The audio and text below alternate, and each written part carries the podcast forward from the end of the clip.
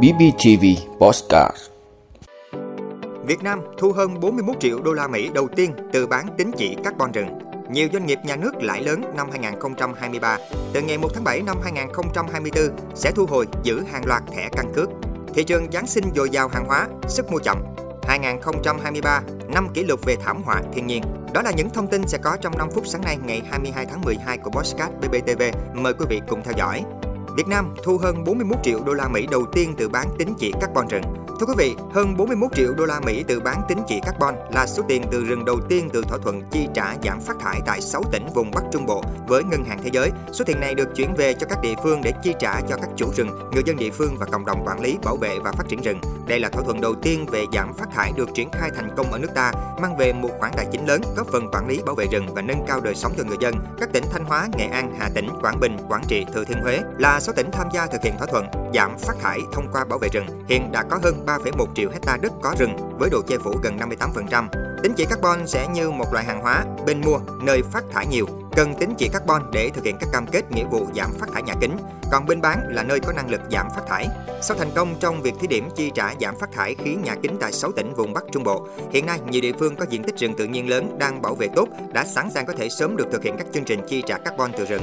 Ước tính 57 triệu tính chỉ carbon có thể bán ra cho các tổ chức quốc tế và nếu tính theo giá 5 đô la Mỹ một tính chỉ mỗi năm, Việt Nam có thể thu về hàng trăm triệu đô la Mỹ Rừng là tài nguyên thiên nhiên và tài nguyên có thể tái tạo được. Tuy nhiên nếu sử dụng không hợp lý hay xâm phạm khai thác rừng, thậm chí đến mức kiệt quệ, sẽ đến lúc rừng bị suy thoái không thể tái tạo lại.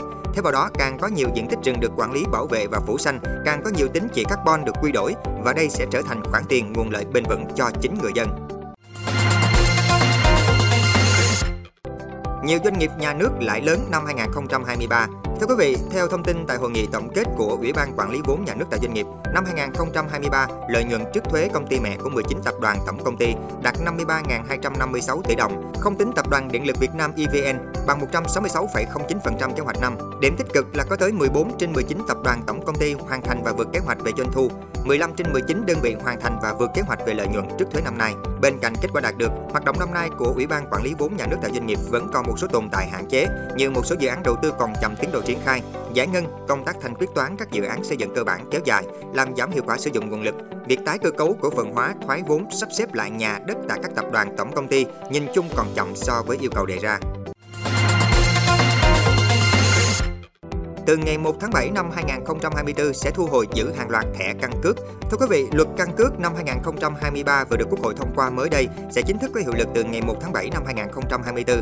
Trong đó có quy định rõ những trường hợp bị giữ, thu hồi thẻ căn cước. Điều 29 luật căn cước 2023 quy định công dân bị thu hồi thẻ căn cước trong 3 trường hợp: bị tước quốc tịch, thôi quốc tịch Việt Nam, bị hủy bỏ quyết định cho nhập quốc tịch Việt Nam, thẻ căn cước cấp sai quy định, thẻ căn cước đã tẩy xóa, sửa chữa. Bên cạnh đó, cá nhân sẽ bị giữ thẻ căn cước trong hai trường hợp: người đang chấp hành biện pháp tư pháp giáo dục tại trường giáo dưỡng, người đang chấp hành quyết định áp dụng biện pháp xử lý hành chính đưa vào trường giáo dưỡng, cơ sở giáo dục bắt buộc, cơ sở cai nghiện bắt buộc, người đang bị tạm giữ, tạm giam, chấp hành án phạt tù. Thị trường Giáng sinh dồi dào hàng hóa, sức mua chậm. Thưa quý vị, chỉ còn vài ngày nữa là đến Giáng sinh đây được trông đợi là một trong những mùa mua sắm lớn nhất trong năm. Thế nhưng đến thời điểm hiện tại, mặc dù hàng hóa được các chủ cửa hàng chuẩn bị khá dồi dào bắt mắt, nhưng người tiêu dùng năm nay vẫn thắt chặt hậu bao với các sản phẩm trang trí Noel. Năm nay, những chiếc nơ khổng lồ khá mới lạ hút khách nhất được bán từ 60 đến 150 ngàn đồng một nơ, chuông, trái châu, dây kim tuyến, hộp quà dao động từ 10 ngàn đồng đến 40 ngàn đồng một món, vòng nguyệt quế từ 160 ngàn đến 800 ngàn đồng một vòng, người tuyết với nhiều kích thước khác nhau giá từ 300.000 đồng đến 1 triệu đồng một sản phẩm. Cây thông Noel từ 350.000 đồng đến 5 triệu đồng một cây tùy loại. Giáng sinh đến, háo hức nhất vẫn là những em nhỏ được đi mua đồ chơi, mua đồ từ trang trí cây thông. Dịp này những bạn trẻ chỉ tự thưởng cho mình những phụ kiện nhỏ xinh. Còn với nhiều người tiêu dùng khác, năm nay dù hàng hóa có rẻ đến đâu, đẹp mới lạ thì họ vẫn không dám mạnh tay chi. Chỉ có người bán là mong đến năm sau kinh doanh khởi sắc lại. 2023, năm kỷ lục về thảm họa thiên nhiên. Thưa quý vị, năm 2023 thế giới đã ghi nhận nhiều thảm họa thiên nhiên, riêng mỗi thảm họa có mức tàn phá hàng tỷ đô la Mỹ trở lên.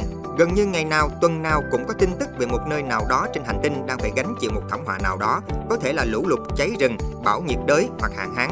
Sự kiện có thể khác nhau nhưng đều có các điểm chung là chúng gây ra thiệt hại vô cùng lớn và khiến cho hàng chục, hàng trăm ngàn người phải lao đao khốn khổ. Từ Á sang Âu, từ nước giàu cho đến nước nghèo. Thảm họa thiên nhiên không chừa bất cứ một mảnh đất nào của hành tinh. Cũng chính vì thế trong hội nghị COP28 vừa kết thúc mấy ngày trước, các bên tham gia đã đặc biệt thảo luận sâu về những tác động do biến đổi khí hậu dẫn tới thiên tai gây ra.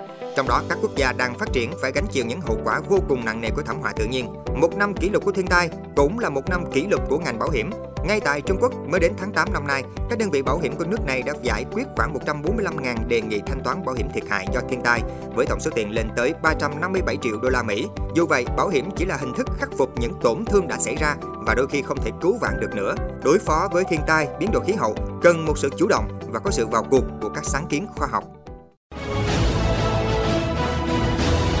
Cảm ơn quý vị đã luôn ủng hộ các chương trình của Đài Phát thanh truyền hình và báo Bình Phước. Nếu có nhu cầu đăng thông tin quảng cáo ra vặt, quý khách hàng vui lòng liên hệ phòng dịch vụ quảng cáo phát hành số điện thoại 02713 887065. BBTV, vì bạn, mỗi ngày.